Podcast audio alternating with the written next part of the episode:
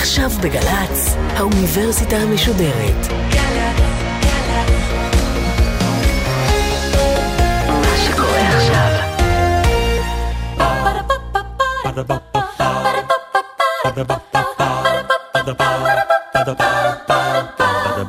האוניברסיטה המשודרת מציגה מבוא ל עם קובי מידן והסמסטר פמיניזם עכשיו.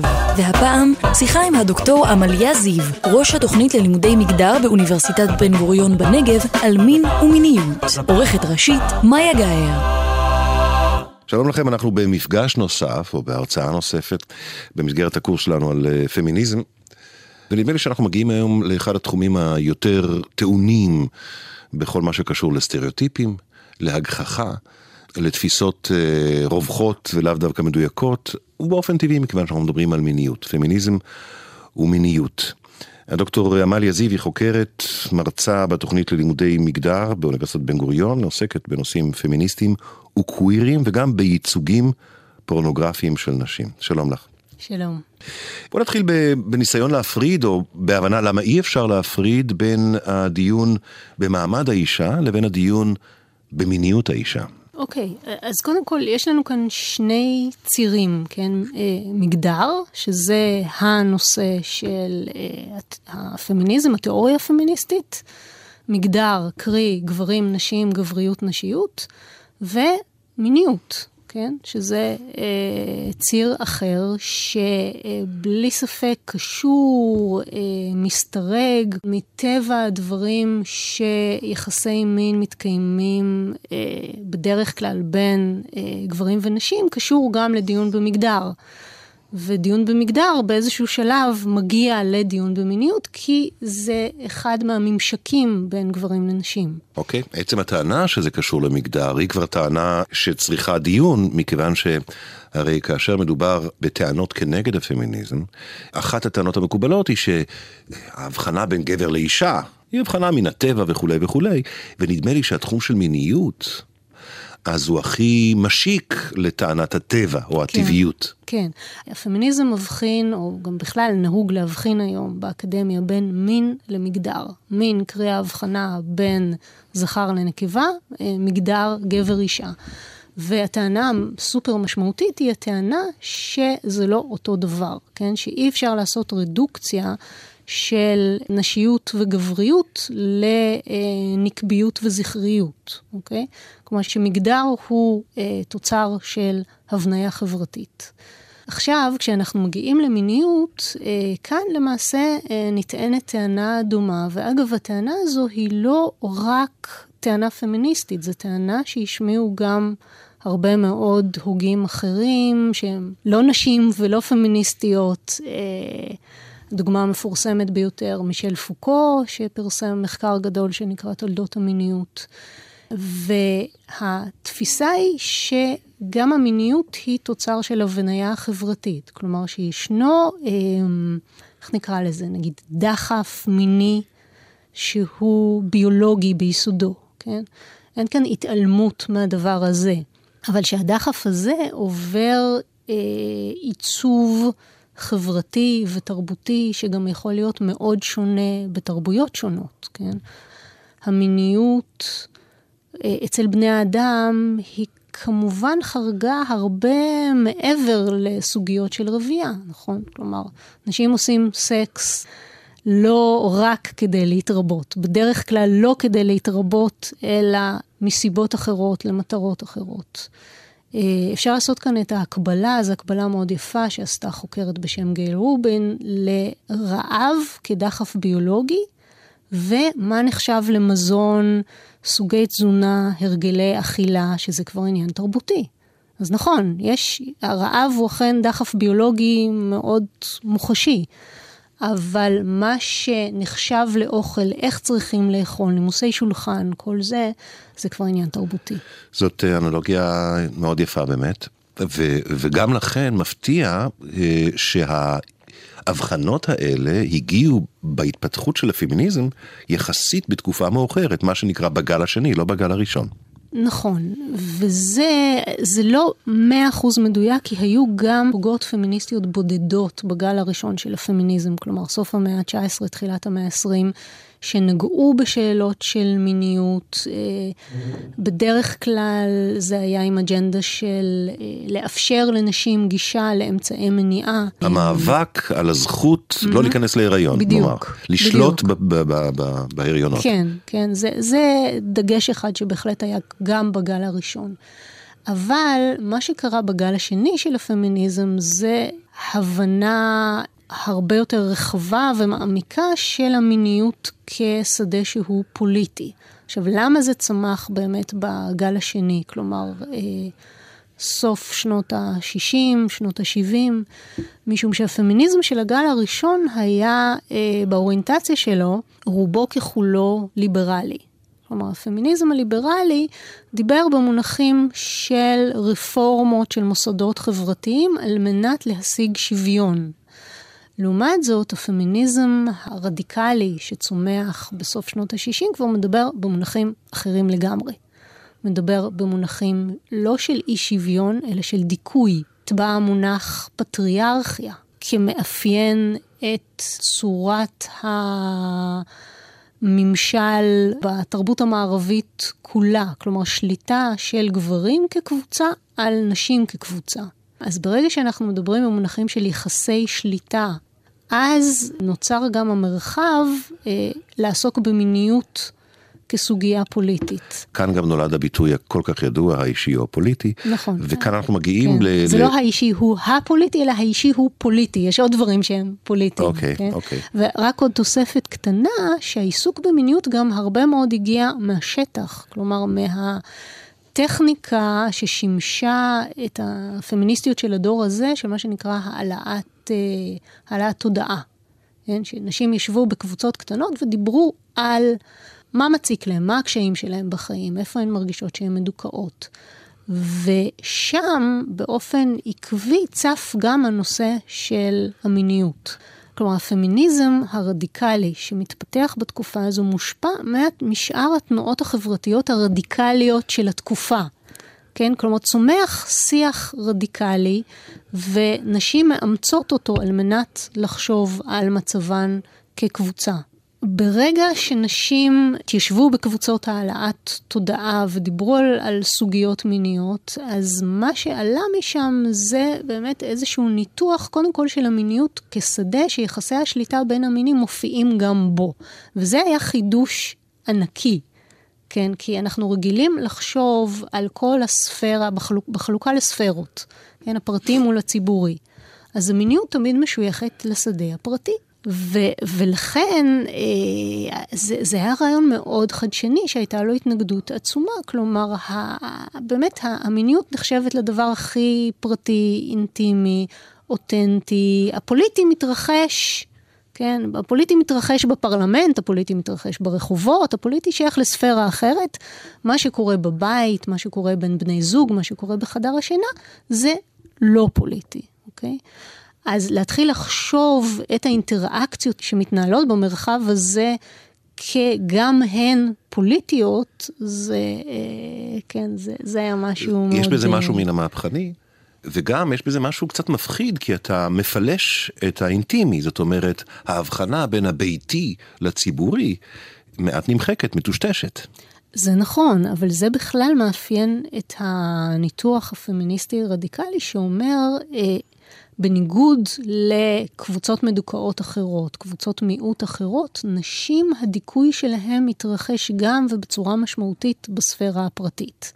כן? ודיברו על עוד כל מיני תופעות, נגיד אה, אה, אלימות במשפחה, כן, הכאה של נשים על ידי בני זוגן, שזו תופעה שעד אז לא הפנו אליה זרקור, לא עשו לה פוליטיזציה. הטרדה מינית, שזו סוגיה שעלתה מאוחר יותר ומתרחשת דווקא לא בבית, אלא במרחב הציבורי. אז אנחנו מגיעים כאן זורמים, הייתי אומר, כן. אפילו באופן הכי טבעי, לשם שכבר נזכרנו נכון. בהרצאות קודמות, והוא קתרין מקינן. נכון. חברי אותנו אל, ה, אל התרומה שלה, ממש לדברים שאת מדברת עליהם עכשיו. אוקיי, אז קתרין מקינון היא אה, משפטנית פמיניסטית, אה, והיא נכנסה לדיון הפמיניסטי במיניות בשלב קצת יותר מאוחר, למעשה בתחילת שנות ה-80. והזירה הראשונה שבה היא הייתה פעילה זו הזירה של הדיון הפמיניסטי בפורנוגרפיה. הדיון הפמיניסטי בפורנוגרפיה התפתח בסוף שנות ה-70, אה, במידה רבה כתולדה של התנועה נגד אונס, כן? כלומר, פמיניסטיות התחילו להצביע גם על אונס כתופעה פוליטית, זאת אומרת, לא אה, פשע אלים של גברים אינדיבידואלים שלא מסוגלים לשלוט ביצריהם, אלא התחילו לשאול את השאלה, אז למה אלו גברים שאונסים, כן? למה, כלומר, להבין אונס כצורה של אחת מצורות הדיכוי שמופעלת על, יד, על ידי גברים על נשים בשדה המיני. שאלה, כן? אונס ופשעי מין בכלל. ופשעי מין בכלל, נכון, כן. כ- כתרגום של יחסי השליטה למקום הרגיש הזה. נכון, כשבפשעי מין הכוונה למין לא בהסכמה, mm-hmm. כן? לאו דווקא למין שהוא לא חוקי, כי היו כל מיני אקטים רצוניים ש... אה, ש... שהיו נתונים לקרימינליזציה. אני מדברת בישראל על... עד לא מזמן היחסים ההומוסקסואליים היו עבירה, אנחנו עוד זוכרים את זה. כן, כן. עד, כן. עד uh, סוף שנות ה-80, כן. כן. Uh, וגם במדינות אחרות. אוקיי, אם נחזור לקתרין מקינון ולדיון בפורנוגרפיה, אז בסוף שנות ה-70 מתפתחת ביקורת פמיניסטית על פורנוגרפיה. למה דווקא אז? קודם כל צריך לזכור שבשנות ה-70 תעשיית הפורנוגרפיה היא אמנם לא הייתה שום דבר כמו מה שאנחנו מכירים היום, אבל אז היא התחילה אה, לצמוח. אז גם התחוללה דקרימינליזציה הדרגתית של פורנוגרפיה. פורנוגרפיה הייתה ככה עד אה, שנות ה-60 מחוץ לחוק, ולאט לאט במהלך הדרגתי אה, הפכה לחוקית. אני מדברת כאן בעיקר על הקונטקסט האמריקאי. אמ, וגם זכתה לאיזה סוג של לגיטימציה חברתית נכון, בהחלט, במקביל לכך. בהחלט, בהחלט. זאת אומרת, אנשים התחילו לקנות את פלייבוי בשביל המאמרים, מה שנקרא. כן, נכון, כן. כן. לא, וזה תהליך מאוד רחב שקשור למה שנקרא המהפכה המינית והתפיסה של מין כנושא שחשוב לדבר עליו, והרחבה של חופש הדיבור גם לייצוגים מיניים. כחלק של, מתהליך של ליברליזציה, בדיוק. גם בתחום המיני ולא רק בתחום המיני, נכון. יש יותר טולרנטיות לפורנוגרפיה. נכון, נכון. ואז אה, הפורנוגרפיה גם עלתה לפני השטח, פתאום היא זכתה בנראות ובבולטות תרבותית שלא הייתה לה קודם לכן. ופעילות פמיניסטיות התחילו להסתכל על הדברים האלה ולהגיד מה יש לנו כאן, כן? אה, ומבחינת מחנה האנטי פורנוגרפיה הפמיניסטי, ש... אה, בסוף שנות ה-70, פורנוגרפיה היא הדוגמה הבוטה ביותר לחפצון של נשים, אמ, וגם ייחסו לה תפקיד משמעותי בעידוד של אלימות נגד נשים. בגלל תכנים של חפצון, השפלה, אה, לפעמים אפילו תכנים אלימים שאפשר למצוא בפורנוגרפיה. זאת אומרת, הטענה המובלעת היא, או אפילו לא מובלעת, היא אדם גבר בדרך כלל. אה, רואה פורנוגרפיה ואז יתרגם, ייתה לתרגם את הנורמות המעוותות שהוא רואה על המסך או בחוברת mm-hmm. לחייו הפרטיים. נכון, נכון. כן, זה לומר, אוקיי, נשים אה, בעצם הופכים אותם כאן למוצר צריכה לשימוש גברי, יש תפיסה של הרדוקציה של האישה לאובייקט מיני בלבד, וזה מייצר תפיסות מעוותות שמשפיעות על מעמד הנשים כקבוצה. Okay. וזו טענה שמקינון uh, מובילה. בהחלט, כן. זו, זו טענה שאנחנו uh, מוצאים אותה אצל קתרין מקינון, שהיא uh, באמת הפכה בראשית שנות ה-80, יחד עם אנדריה דבורקן, שותפתה למובילת המאבק הפמיניסטי בפורנוגרפיה. אה, ובתור משפטנית הייתה לה גם אג'נדה חקיקתית. כלומר, מקינון ודבורקין יחד ניסו לקדם חקיקה אה, נגד פורנוגרפיה, שלא צלחה. פורנוגרפיה הוכנסה תחת החסות של חופש הדיבור, וזה לא תמיד היה ככה. אה, אבל ברגע שהיא הוכנסה תחת החסות הזו, קשה מאוד להוציא אותה משם. אה, שנית, דיברנו גם על תהליך הליברליזציה והתפיסה שמין הוא בכל זאת נושא ראוי לדיון, לייצוג. כן, הרחבה של זכויות הפרט גם לצריכה של ייצוגים מיניים וכן הלאה. אבל היה סביב העניין מאבק אה, מאוד, אה, מאוד חריף. גם של, גם של פמיניסטיות ליברליות שהתנגדו לצנזורה, צנזורה כ- כצנזורה? נכון, אז מה שבאמת קצת פחות ידוע אה, לציבור הרחב זה שבתוך הפמיניזם הייתה מחלוקת מאוד מאוד עמוקה וקשה סביב הסוגיה הזו של היחס לפורנוגרפיה, והמחלוקת אגב ממשיכה להתקיים, אולי היא פחות אה, חיה, פחות בולטת, אבל היא עדיין מתקיימת. עכשיו, ההתנגדות לצנזורה על פורנוגרפיה במישור הפרקטי, וגם ההתנגדות לניתוח שרואה בפורנוגרפיה את אבי אבות הטומאה מבחינה פמיניסטית, כן? זאת אומרת, יש כאן שתי רמות, הרמה של הניתוח והרמה של מה צריך לעשות. כן?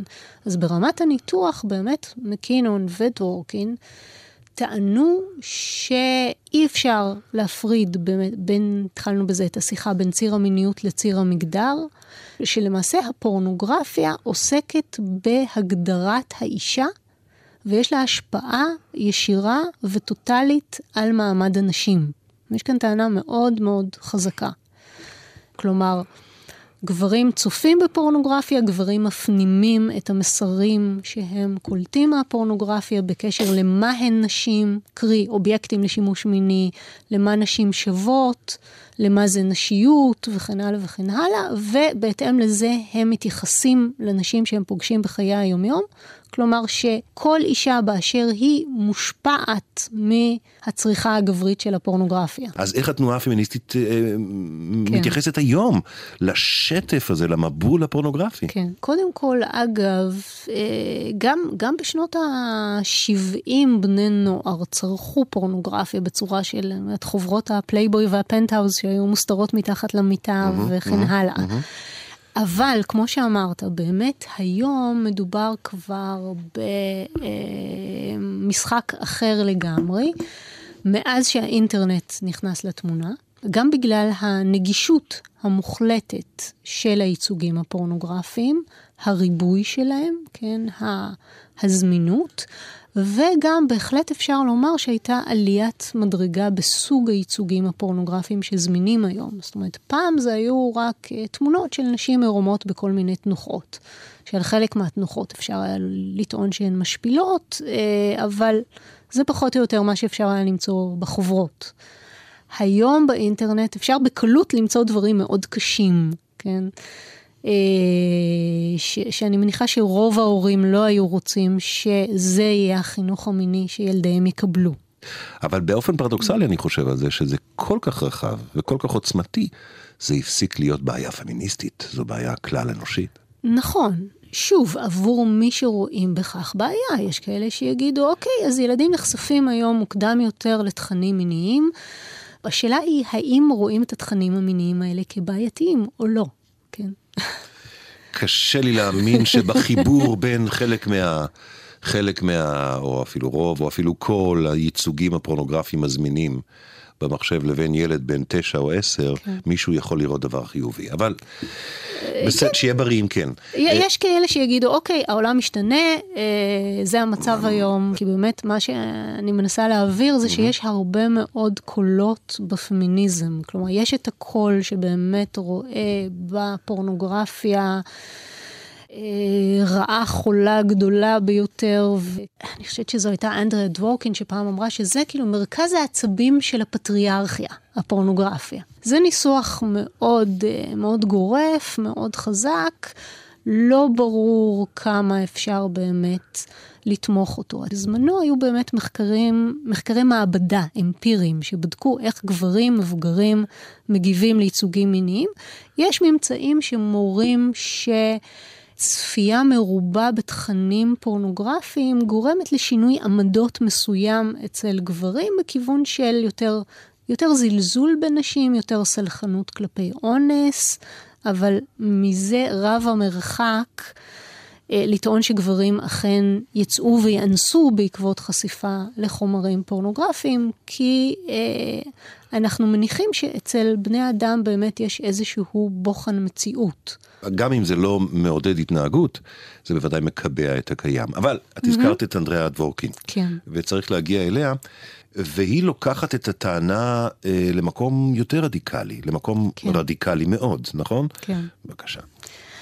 אנדריה דורקין התפרסמה לשמצה בזכות אה, אחד מהספרים שלה הייתה כותבת, כתבה הרבה מאוד, אבל יש לה ספר אחד בשם משגל, שגם תורגם לעברית אגב, שבו היא יוצאת כנגד המשגל ההטרוסקסואלי כמוסד אה, פוליטי שמבטא ומשמר את יחסי השליטה בין גברים לנשים.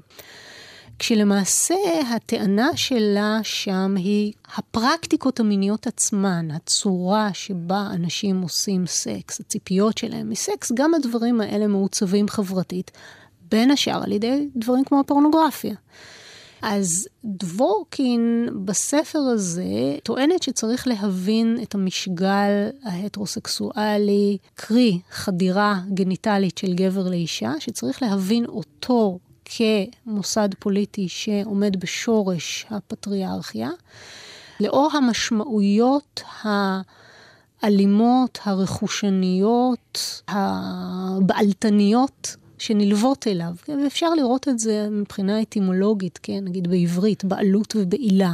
זה מבטא את ההבנה שיש כאן אקט של פוזיישן. זה לא רק ברמת השפה, בתקופות מסוימות בהיסטוריה זה היה גם ברמת המשפט. נכון, mm-hmm. נכון שבזה אישה נקנית לבעלה. לא ברמת יחסי המין, אלא ברמת mm-hmm. החדירה. נכון, אה, בדיוק. בדיוק. כמו, כמו אה, הרב, אה, הרב קלינטון, שאמר, כן. לא היו לי יחסי מין עם mm-hmm. מוניקה לוינסקי, נכון. מכיוון שמבחינתו, באיזשהו מקום מודע או לא מודע, כן. אה, אני לא, לא בטוחה שהוא האמין בזה, לא אני חושבת שהוא השתמש בזה, בסדר. כן. אבל הוא נפל על איזושהי קרקע.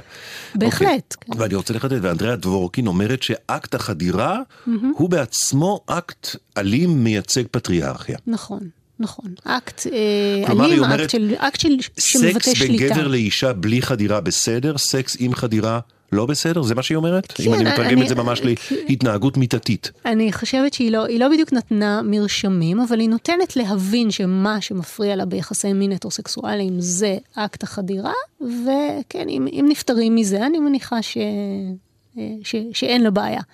כן, זאת אומרת, התייחסו אליה הרבה מאוד כאל, טוב, נו, היא מגזימה, היא משוגעת, היא כבר באמת הלכה רחוק מדי, איך אפשר להגיד דבר כזה? גם בתוך התנועה הפמיניסטית, היא לא מייצגת כן. בלעדית של התנועה, ואפילו לא בהחלט. לא מייצגת את רוב התנועה, אני חושב, אבל אי אפשר לעשות את החלוקה הזאת, אבל בוודאי כן. היו הרבה קולות, כמו שאת אומרת כל הזמן. Mm-hmm, mm-hmm. Mm-hmm. אבל אם אנחנו מנסים באמת ל- לרדת לשורש הטענה שלה, מה שהיא אומרת זה שיש כאן, אה, טענה שלה נוגעת ל, אה, לחדירה של גבולות הגוף, לעניין העניין של שלמות גופנית. והיא טוענת שללא שלמות גופנית, אי אפשר לייצר אה, סובייקטיביות, ושהשלמות הגופנית הזו נפגעת באופן בלתי הפיך במשגל.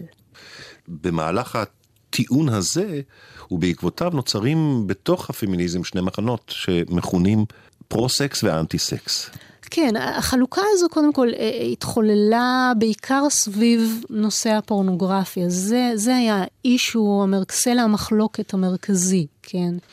גם הכותרות האלה של פרו-סקס ואנטי-סקס, יש כאלה שלא אוהבים אותם. כמובן, גם, בעיקר הפמיניסטיות שמכונות אנטי-סקס, לא אוהבות את הכינוי הזה ומתנערות ממנו ואומרות, מה פתאום, אנחנו מאוד בעד סקס, אבל לא בעד הסקס הזה שרואים בפורנוגרפיה.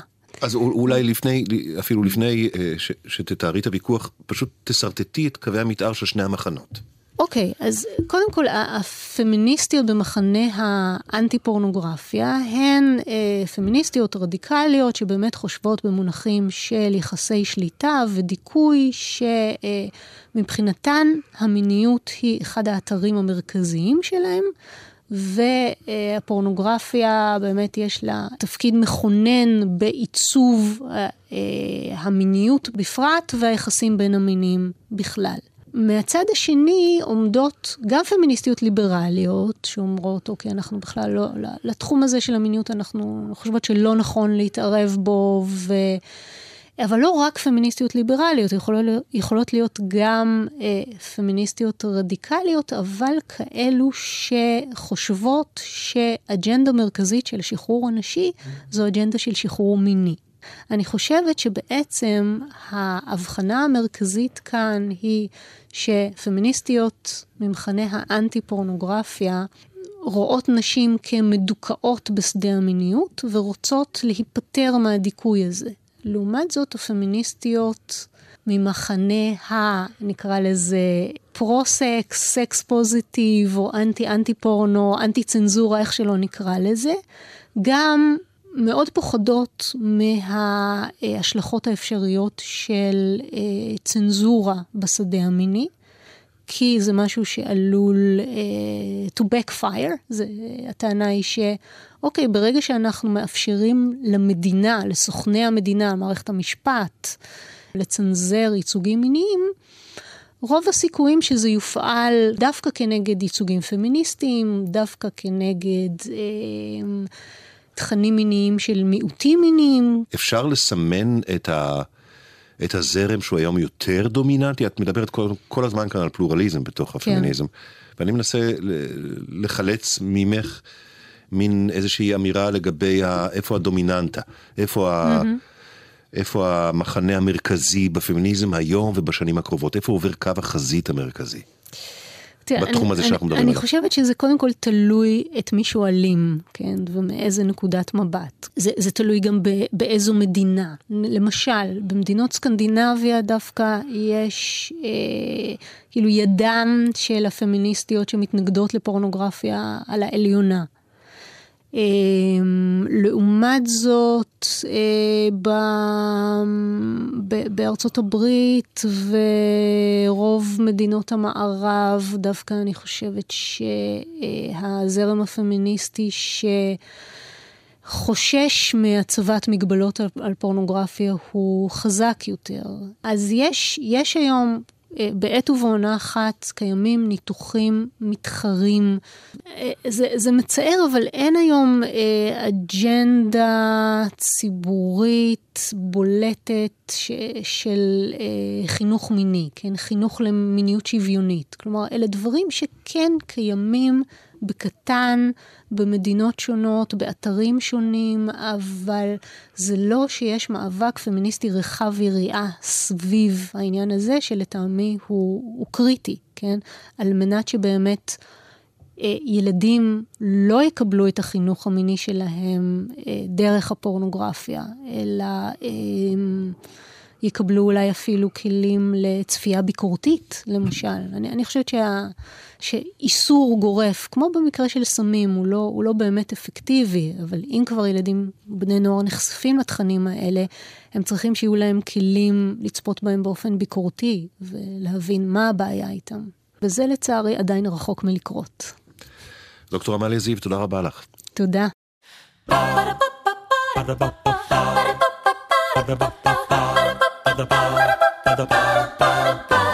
האוניברסיטה המשודרת, מבוא ל. קובי מידן שוחח עם הדוקטור עמליה זיו, ראש התוכנית ללימודי מגדר באוניברסיטת בן גוריון בנגב, על מין ומיניות. עורכת ומפיקה מיקה נחטיילר. מפיקה ראשית אביגיל קוש. מנהלת תוכן מאיה להט קרמן. האוניברסיטה המשודרת, בכל זמן שתרצו. באתר וביישומון של גל"צ, וגם בדף הפייסבוק של האוניברסיטה המשודרת.